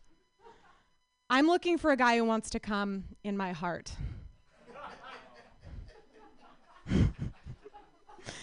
you know, I uh, so I don't have a lot of sex, but like I still catch a few dicks a year just to make sure she doesn't close up shop. Um, but like I've never had HPV. Thank you. Uh, that's like 80% of the population, by the way. So I'm a fucking unicorn. Just rare and horny. I, uh, I've never had an abortion. I know. And I feel pressured to do it while I still can. you know? It's like my biological and political clock is ticking. but uh, I do masturbate because I'm a feminist. Um, problem is, my taste in vibrators not that different than my taste in men. I like them cheap, aggressive, and lasting no more than three months. Which, for all the men in here, equals a very loud fucking vibrator. Um, so what I do is I, I hold a pillow over to muffle the sound so my neighbor doesn't hear me through the wall. Um, but it took me a few years to realize the pillow I was using was my Nicolas Cage pillow Why do I have a Nicolas Cage pillow? Uh, unimportant. What is important is it has his face on both sides. so while he is buried in my national treasure, he is still maintaining eye contact. Just the perfect man. You know, here's the problem though when you have an orgasm, you release oxytocin, the love hormone, and you start to develop a bond with the thing that made you come. And I have been looking into Nicolas Cage's eyes for years. so uh, it's not that love comes when you stop looking for it. love comes when you do. Thanks, guys. I'm Sarah Ranney. Yay! Number 15, Sarah Raimi. Oh my God, are they the same picture of him on both sides? Oh, no, they should be different. Okay.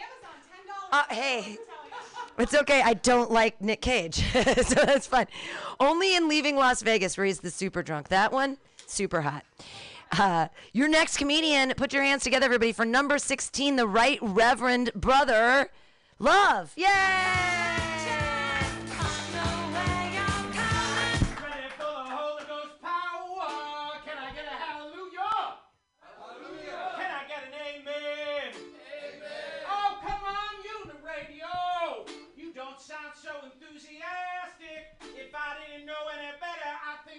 A room of gamblers, sodomists, and Jews. So let's do that again. Can I get a hallelujah? Hallelujah. Can I get an amen? Amen. I know sometimes late at night I feel a little stress in my heart. I know sometimes at night I feel worried what will happen to my soul. And I get down on my knees and I picture Christ coming. And suddenly a little light is off my heart. Yes, I get down on my knees and I picture Christ's righteous goodness falling all over my face when it comes. Amen. Hallelujah. Can I get a hallelujah? Hallelujah. Oh, praise the Lord. What will Christ Jesus look like when it comes? I said, what will Christ Jesus look like when it comes? Maybe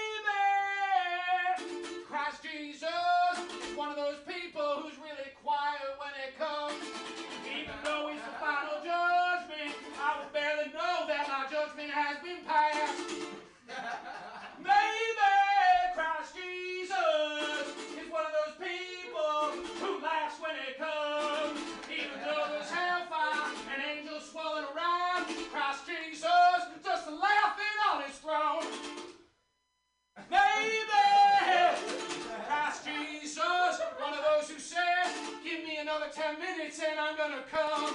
Just give me another 10 minutes and I'm gonna come. But I know that ain't my law, cause I know Christ Jesus, He's gonna come again. and when He does, oh, when He does, I know just what I'll sing. As the fire and brimstone all falls. And it's true, judgment has come for all. Yes, I know just where it is I'll be on that day. As the angels all gather round, and eternal judgment is found. Yes, I know just what it is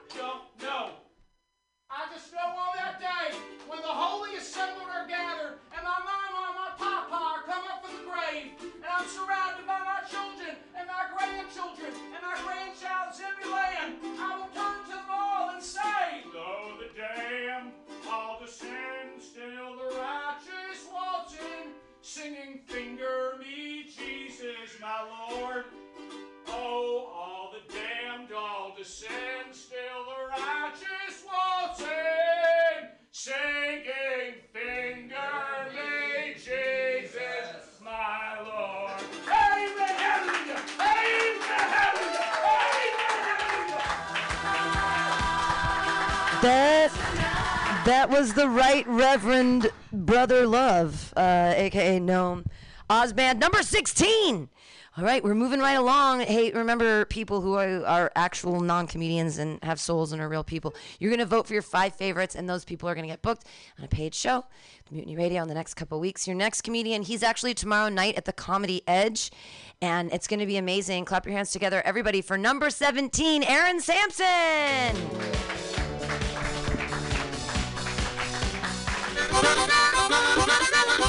I can't compete with that guy just there.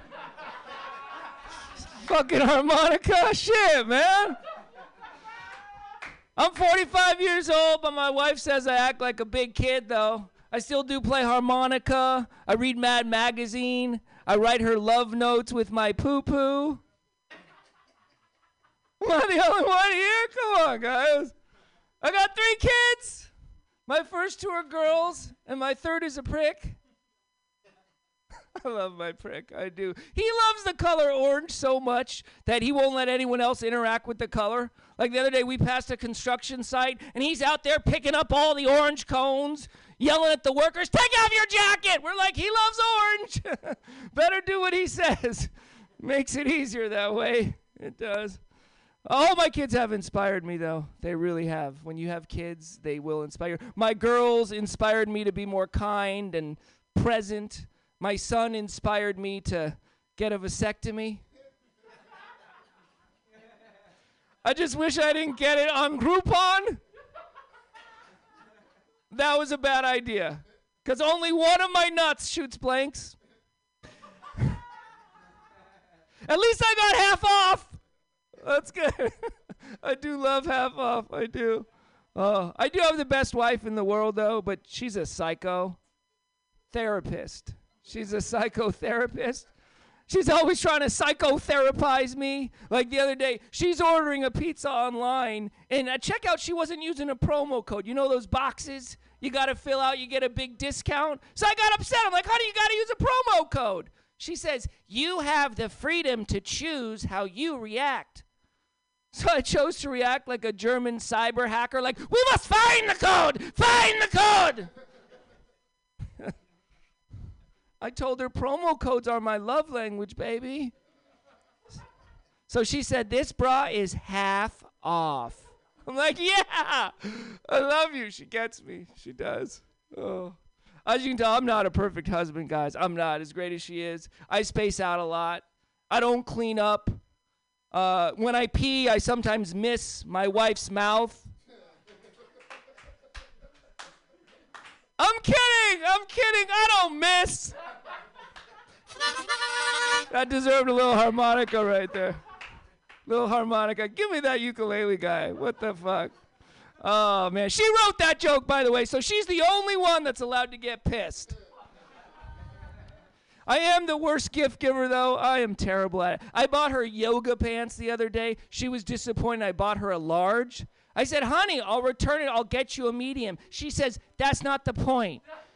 You thought I was a large." So I said, "You have the freedom to choose." So she chose me extra small.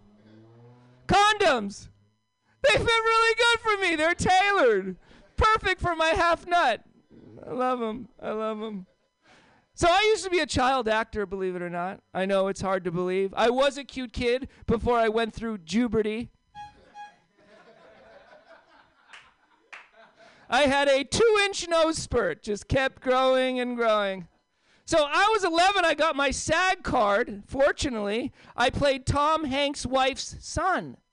Unfortunately, that was the highlight of a 20 year acting career because dad would not share the box of chocolates. Hanks a lot. Oh, but a lot of people say acting's like a game, Aaron. You got to be willing to play the game. If acting was a game, I'd throw my headshot on the table and yell, Uno, biatch! I'd trap the other actors and say, checkmate, fool! Some casting director says, What's wrong with his nose? I say, Dominoes! That's how I play that game. And that's my time. Thank you. All right. Aaron Sampson, he has enough enthusiasm for the both of us. that was number 17, Aaron Sampson. All right, number 18 coming up. Put your hands together, everybody, for Pat Miller. Yay!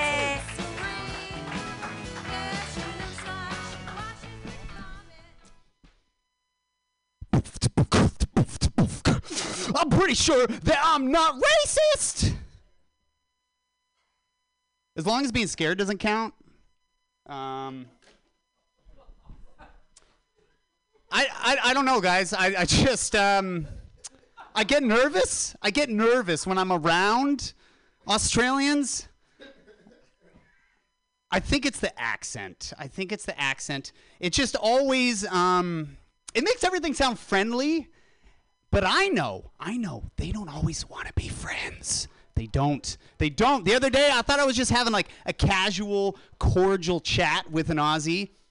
Yeah, I was getting robbed. I was getting robbed. I'm just walking down the street. This dude pops out. Oh, mate, see you're on a bit of a walkabout. Why not show me your wallet? Yeah, just pop it out for a bit of a look. Oh, looks like you actually have plenty of cash. Probably enough to take me on a romantic date.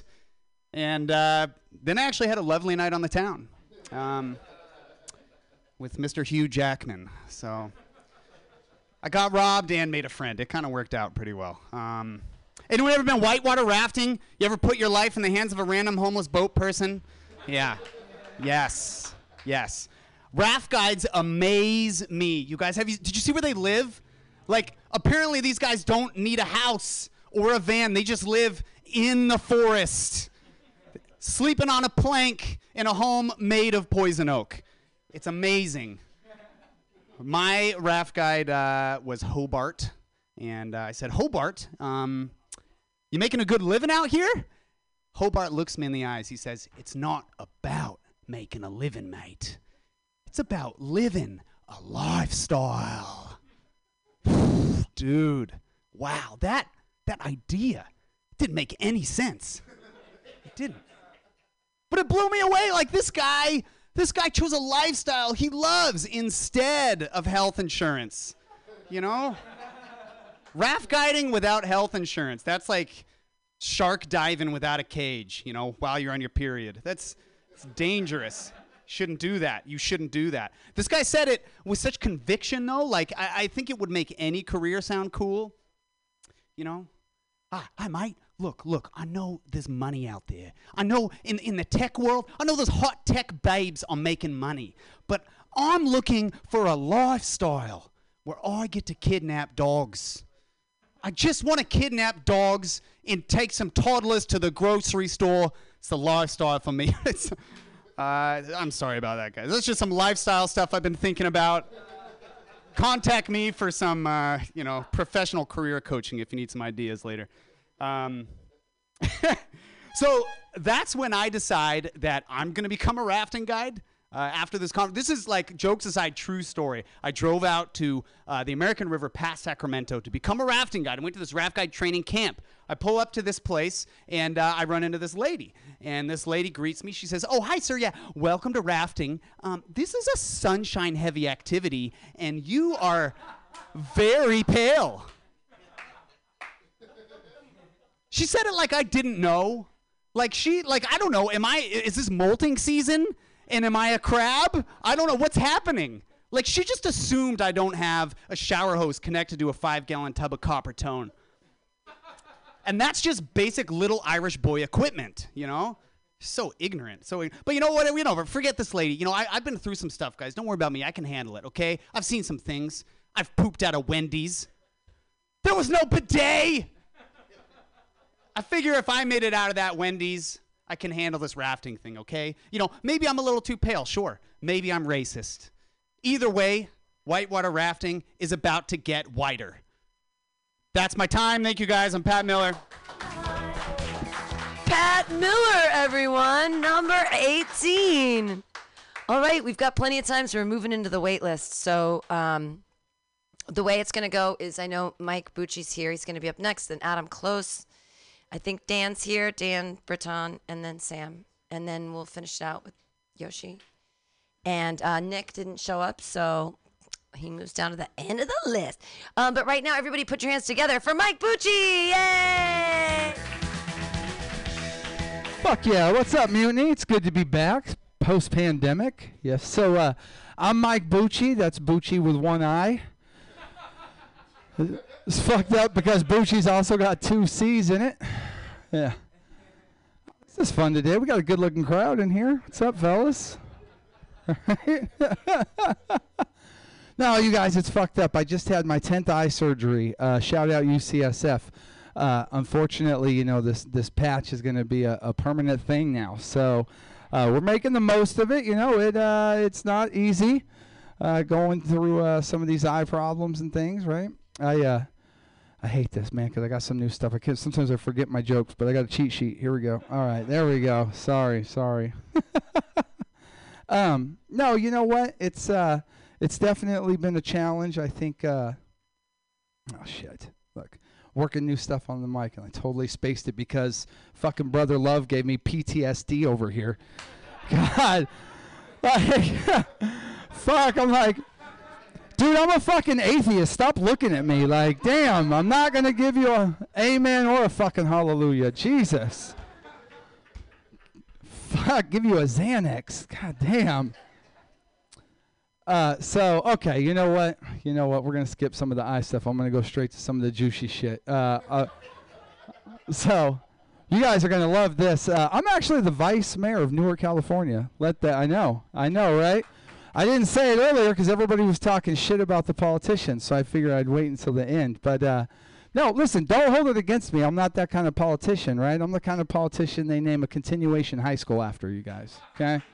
Like, welcome to the Mike Bucci Memorial Sewage Treatment Center, right? Or, fuck you guys. No, I'm out here. I'm out here striving for a dog park. You guys, it's fucking. That's the fucking truth.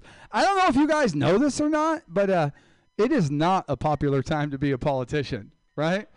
Uh, I was at the crosswalk with my kid not too long ago, and this car comes up, and they're like, "Hey, Councilmember Bucci, went, how you guys doing?" They're like, "Fuck you!" It's like, "Great, hey, appreciate the support." Right? My daughter looks at me and is like, "Why is Grandma so mean?" I know. uh, not to pat myself on the back too much here, but I do own a few records in town. Right? Uh, the most four to one losses ever. Right? Uh, the most motions that never got a second, and the most email complaints to the mayor about me. So, you know, I'm fucking, I'm holding it down down there in Newark, you guys. Uh, because of those records, you guys may recognize my name from such thing as the uh, local next door app, where a wonderful woman by the name of Soccer Mom 23 said, and I quote, uh, "Mike Bucci is the biggest dick to ever serve in the city of Newark." While I appreciated her vote of confidence, I think my wife would disagree. I'll tell you guys, it's not all doom and gloom, though, right? There are uh, uh, a few uh, benefits. Okay. Um, first of all, uh, when I go to a house party with my friends and the cops show up, they always let me answer the door, right? So that's good. Then there's the whole uh, assassination thing, right? There's a silver lining. Someone takes me out, I get assassinated, not like you basic ass, boring murder victims. I'm gonna keep it real as fuck with you guys. If someone comes in right now and shoots this whole room up, I'm the only one making the news. Okay? It's gonna, be, yeah, yeah. Fuck's fucked up, huh? All right. Well, I, I heard the horn. So I'm gonna tell you guys this because you know it's been a year. We haven't really got to see our friends and family, and it's been a little bummer. And I really learned something this last year. Uh, since you never know when you might see your friends and your people again, never miss an opportunity to ask them about that money they owe you. All right, fellas. Hey, vote for Bucci. Hey! Number 19, everybody. Mike Bucci with one eye. Clever as fuck. All right, number 20. Put your hands together for Adam Close. Adam, Adam, Adam Close. Yay! After Adam is Dan, then Sam, just so we know where we are. Adam Close, everybody. Yay! It's true. Give it up for me. It's true. I'm Adam Close. My Instagram handle is Adam from Genesis. It comes. It's a Bible joke. It's because my whole life people have been like, hey, Adam, where's Eve? If you've ever said that to someone, go fuck yourself. Because the answer to where's Eve is she's dead. It's 2021. She fucking died. I'm from Milpitas. I've never even been to the Bible. Uh, recently, I was on the street and I saw a tandem of Mormon missionaries riding their bicycles this way. And then on the other side of the street, I saw a different tandem of Mormon missionaries riding their bicycles this way. And I was like, Your elders need to communicate better.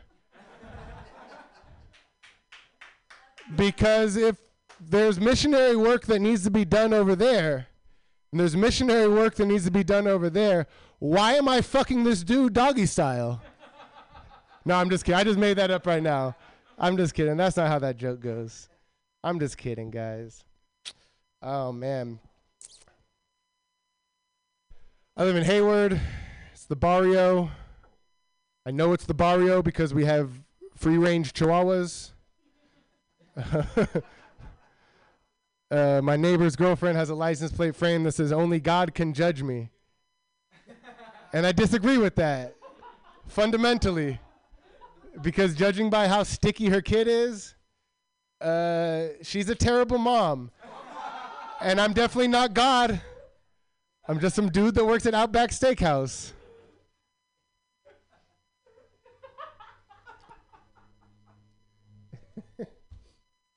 Mm, I do work at Outback. I know you're jealous. Um, it's it's all it's it's not all tears. Uh, you know, I get to listen to people and eavesdrop for content. Like this one dude, I heard him arguing. He was like, "No, America has the best meth." Like, yo, what kind of vacations are you taking, dude? this is the opposite of R and R. You're just tweaking on the beach, dude. Come on. I heard this one guy bragging to these ladies.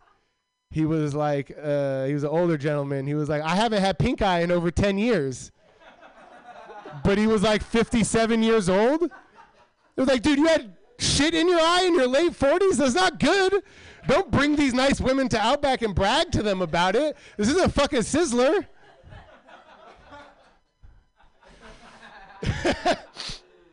mm, thanks, Pam. Uh, you ever have a friend that loses a bunch of weight and you're like, hey man, how'd you lose all that weight? They're like, oh, I just started walking. And you're like, you weren't walking before? You lazy piece of shit? You gotta walk, dude. Trust me, you got to walk. All right. Um, just shout out to old people, dude. How was Elvis even a fucking thing? Bam, bam. That's all he did. Bam, bam. He couldn't sing or dance. Bam, bam. He was the king. That was your king, Ed. Bam, bam. That's fucking racist, dude. Elvis. All right. My name's been Adam Close, man. Give it up for me. Adam Close, everyone. Number 20. Number 20, Adam Close. Supposedly he had a dildo in his in his thing too, and so it was all fake and it was like down to his knee and you can watch. That's why they started on the Ed Sullivan show only showing people from the um, from the chest up because he was dancing and supposedly it looked like he had a huge dick that was down to his knee, but it was a, it was a fake. He had a fake dick. Nobody knows these things. Does anybody read? None of you read. God damn it. You're um Dan, Dan Britton is here, yeah? Dan, is he outside? Is Dan here? Dan.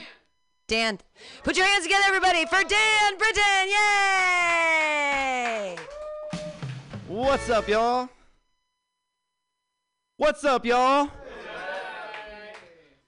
Okay, so um, ha- happy. Um, I guess Pride Month is over now, right? So during Pride Month, I live right up the street from El Rio. I was walking past El Rio, and El Rio had a lesbian pride party. Let's hear it for the lesbian pride party. Come on. So I'm walking past that. I'm walking past that. There was a woman out there who had a shirt that I thought said Supreme. It had the Supreme logo, but instead of Supreme, it just said sperm. And I was like, nothing says lesbian pride party like that fucking shirt.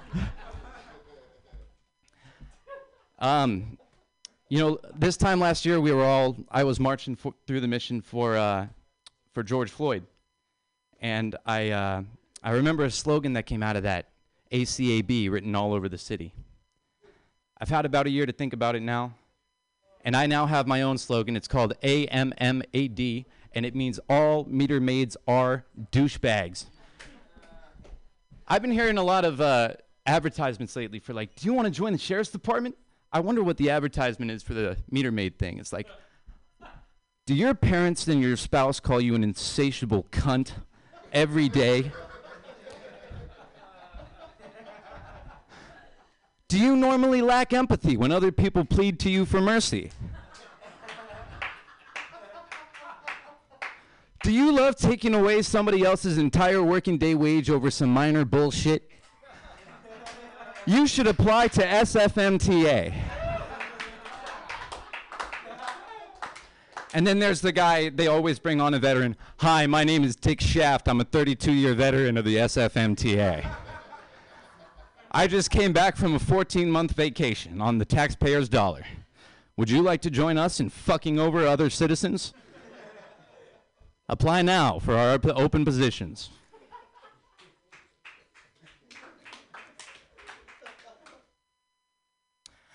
I used to live in France, which was uh, lovely. I love the French. They get a bad rap, you know. Everybody thinks that they're just rude, but no, they're just like New Yorkers, you know. They just don't cater to your bullshit. That's really it. And uh, I, I've just always wondered what confession would be like to a French priest. It's like, Father, I'm sorry I have sinned. what did you do, my son? Sorry, Father, I was touching myself last night. You are a fucking pussy! You're telling me you could not resist the temptation of double D titties. well, that joke is terrible. I knew a kid growing up. Uh, one of his his uh, his friends, Mick Jagger, was his stepdad, and I've just I've always wondered like how could anybody have a relationship with Mick Jagger? It's like you're watching a horror film with him, and he's like, "Oh no, don't go into that fucking door."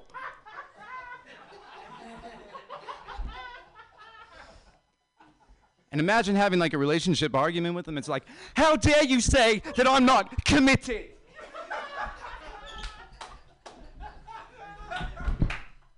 I'll do it fucking all for you, babe. My name's Dan Britton. Good night. Hey! Wow. Wow. Hooray for number 21, Dan Britton. That was super exciting. So we have one last comedian in the contest, and then we're going to have an awesome set by a visiting comedian from out of town. Oh, Nick, you showed up, so you'll get a set. It's okay. Yeah, okay, cool. Um, but right now, put your hands together, everybody, for Sam Carroll. Yay!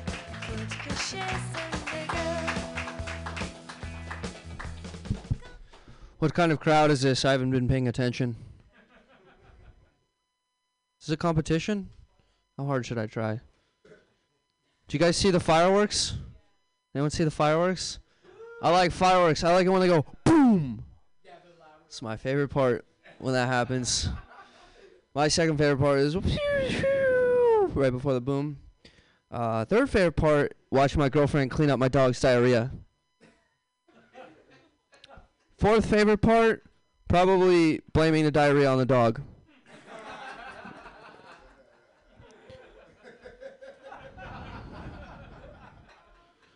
I actually got arrested two summers ago by a crooked cop. He wasn't a he wasn't a bad guy. He just had scoliosis. But what happened was I had diarrhea in a public jacuzzi, and the only reason I got caught was there was a diarrhea sensing chemical in the jacuzzi that, upon sensing the diarrhea, it turned brown. It's just a it's put the poop stuff up at the top, breaking you guys in, breaking you guys in. It's very bright in here. I like to do comedy in bright spaces. I think uh, comedy's a lot like showering with your dad. It's better when the lights are low. And mom's not in the room. I got a good dad. I almost never saw his penis. Uh, let me finish. Uh, erect is what I meant to say. Almost never saw his penis erect. He was a good dad. He taught me got lots of good lessons. I remember one day he sat me down on his lap. I was 16. He said, "Son, don't do crack a lot." So I've been microdosing crack. I do it for creative reasons. It helps me with stand up. Like I wrote that joke about microdosing crack. That's so far that's it though. More to come. More to come. Anyways, I got a good dad. Got a good mom. She was a teen mom. It was hard for her, you know? She was only 16 when she adopted me.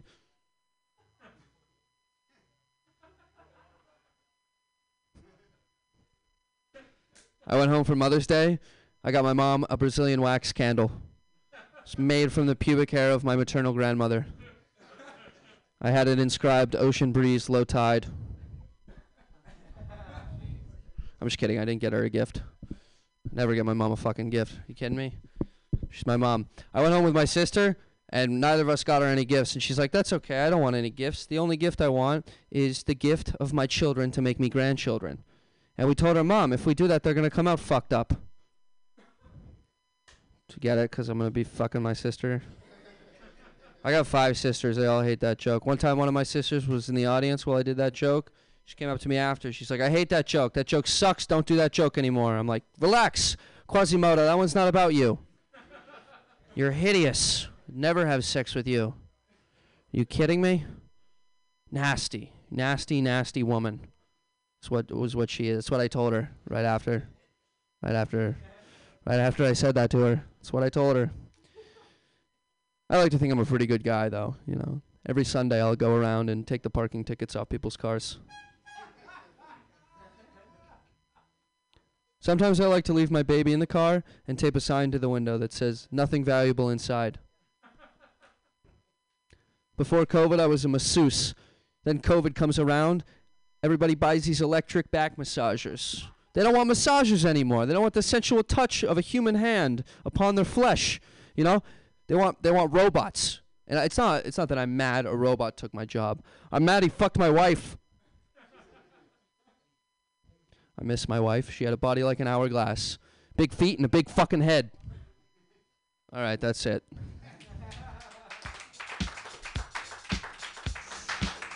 Number 22, Sam Carroll. Okay, we have one last co- comedian in the contest, and then um, you're all going to vote.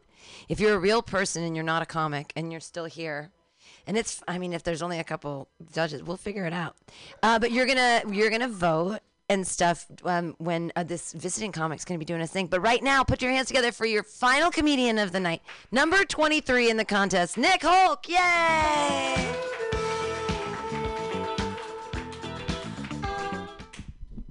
Right on. Thank you. So, sometimes I feel like I'm propelled through life by fear.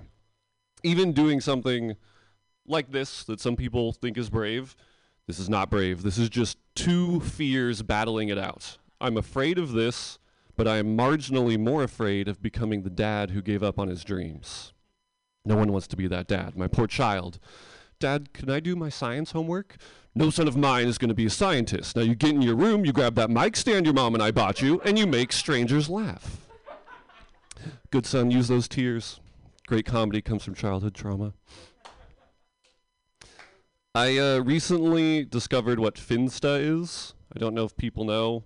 I was felt like I was behind the times. It's fake Instagram, if you don't know. And it's where people can post like scandalous stuff that they don't share on their normal Instagram.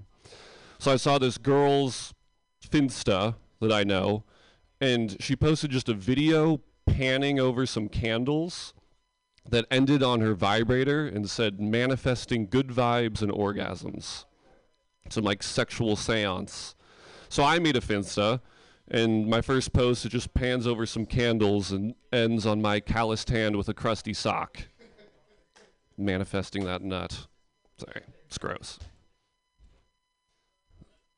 Um, I uh, reached my my tech bro pinnacle a month ago. I used Postmates to get condoms delivered to my house. And thanks. And really, I just wasn't ready. I wasn't expecting it. It had been a very slow COVID. I invited a group of people over to my house to play Mario Kart.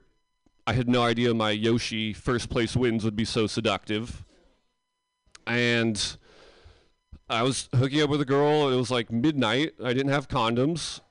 my roommate constantly brings up that he has Magnum condoms, and I didn't want to put a sleeping bag on my dick, so I postmated them, and uh, it took like two hours for them to get there. And my buddy, who's a bit more like a bro than me, was like, "Dude, I would have just tried to fuck her." I'm like, "Hmm, I've made that mistake before. Gonorrhea me once, shame on me.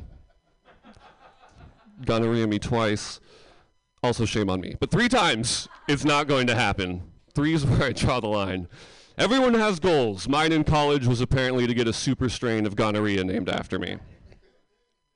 But I've learned slowly. Uh, so yeah, they finally showed up. I scamper down like it was Christmas morn. Brought him back in the room. She had long since fallen asleep, so I just shook her awake. They're here. It's time. I just like pretended to be asleep, smacked her with a pillow, and was like, "Oh, you're up. The condoms are here." um, yeah, sex always felt a little awkward to me. Like even from the the initial discoveries, like when I was learning how to masturbate. There, I didn't have a computer at the time, no porn, so it was just a process of trial and error. I had no guidebook. And my first successful attempt, I was in the bathroom and I had wrapped my dick in toilet paper because that was the latest variable I was introducing into the equation. Uh, went up and down a couple times, achieved liftoff. It was great, but the problem was that I thought toilet paper was an essential part of the process. So every day over the next year, I'm going to the bathroom making these dick mummies, which, given the current toilet paper shortage, seems especially wasteful. All right, that's all I got. Thank you guys. Nick Hulk, everyone, number 23. That's so funny. When I was a kid, my mom used to get so mad at me because I would use the toilet paper and tape to make dresses for my Barbie dolls. And she'd get so mad at me. She'd be like, You're wasting toilet paper and tape. And I was like, I'm being creative. Anyways, I know, like, yeah, you were jacking off. I was making beautiful gowns for my friends. All right, that's so that's the end of the official official show. All the but all, all of your, your if you're a real person, meaning you're not a comedian, you get to vote for your top five people, and you're gonna bring those into this room to me. But while that's happening, we have a special visiting comedian. He's from LA and he's incredible, and it's exciting that he's here. So he's just gonna be doing a big old long set while we're counting votes and shit. We'll let you know at the end who wins and loses. No, he's a real person. No, that's Creek. No, that's Creek. Jonathan Creek. Creek Jonathan. His real name's Dawson, but I call him Creek because Dawson's Creek, he didn't even know what Dawson's Creek was. Pacey. Okay, your last comedian of the night, just he's going to entertain us for a while. And all you comedians outside, come in because you don't know his jokes and he's from LA. Put your hands together, everybody, for Yoshi So. Yay! Oh my God. Thank you guys so, so much. Super excited to be here. Uh, I'm not from LA, I'm actually from Atlanta. It's okay, it's okay, it's okay. I want to make sure that I represent the South real quick. Uh, and from the South, so I'd like to bring a little hip hop to you guys. So if you guys just don't mind vibing real quick, just like go with it. All right? Side to side.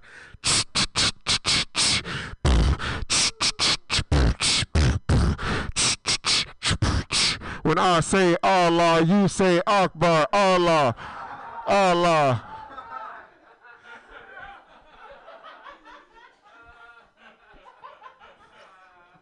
It usually doesn't work in the South, but I appreciate y'all, San Francisco.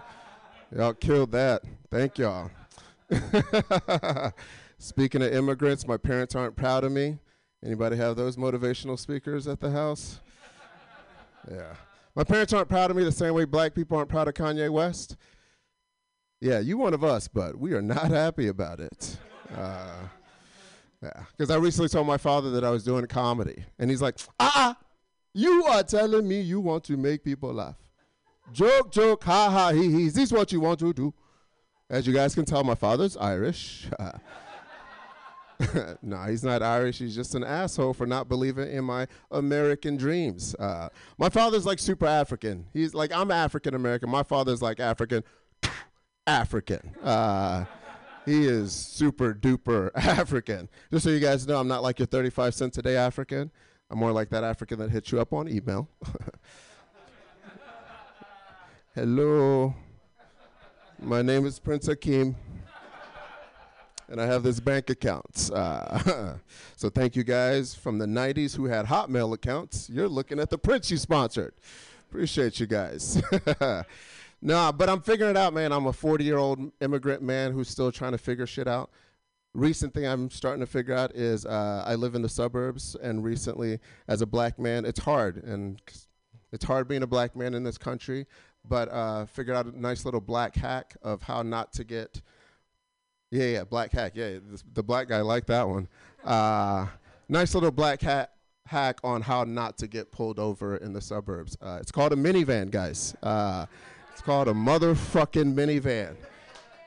That's how you don't get fucking pulled over. Cause you know what I've never heard? Get out the motherfucking car of the motherfucking Honda Odyssey, bitch. Uh, you've never heard a cop say that shit on none of the videos. They don't do that. There, there's a reason because like minivans are like kryptonite to cops. You know what I'm saying? Like they've never seen a minivan in a drive-by. You imagine a drive-by you're going through, and then a dude has to like wait for that sliding door to come out before he fucking shoots or some shit. It's like get get that fool, sucker. Like uh, we just gonna have to wait till this shit closes back up. I'm just saying. I just I just realized that like when I was out in the suburbs, like my wife, I have two cars. Like I have a sports car and I have a minivan. My wife's like, "Oh, why don't you take the sports car?" I'm like, "Bitch, I could do 90 on the motherfucking freeway and no one bats an eye."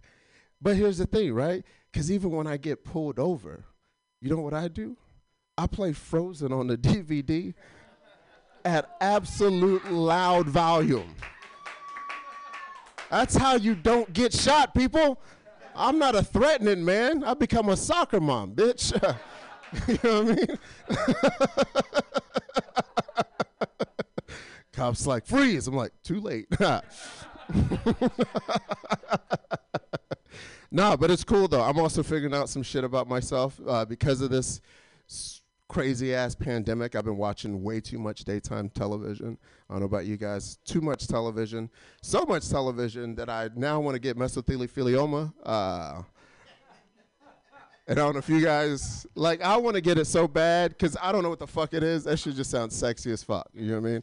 Like at first I thought it was a venereal disease, uh, and then I looked it up. It's something out as about a, asbestos. Then I looked that shit up. It's something about fiber, and then I Google fiber, and that's ninety nine dollars a month. So that's where it stops. no, but I am figuring out myself. Uh, most recent thing I'm figuring out about myself is uh, I'm like used to my own lifestyle. I, my wife recently unretired me from being a trophy husband. I'm gonna let you guys simmer that simmer on that for a little bit.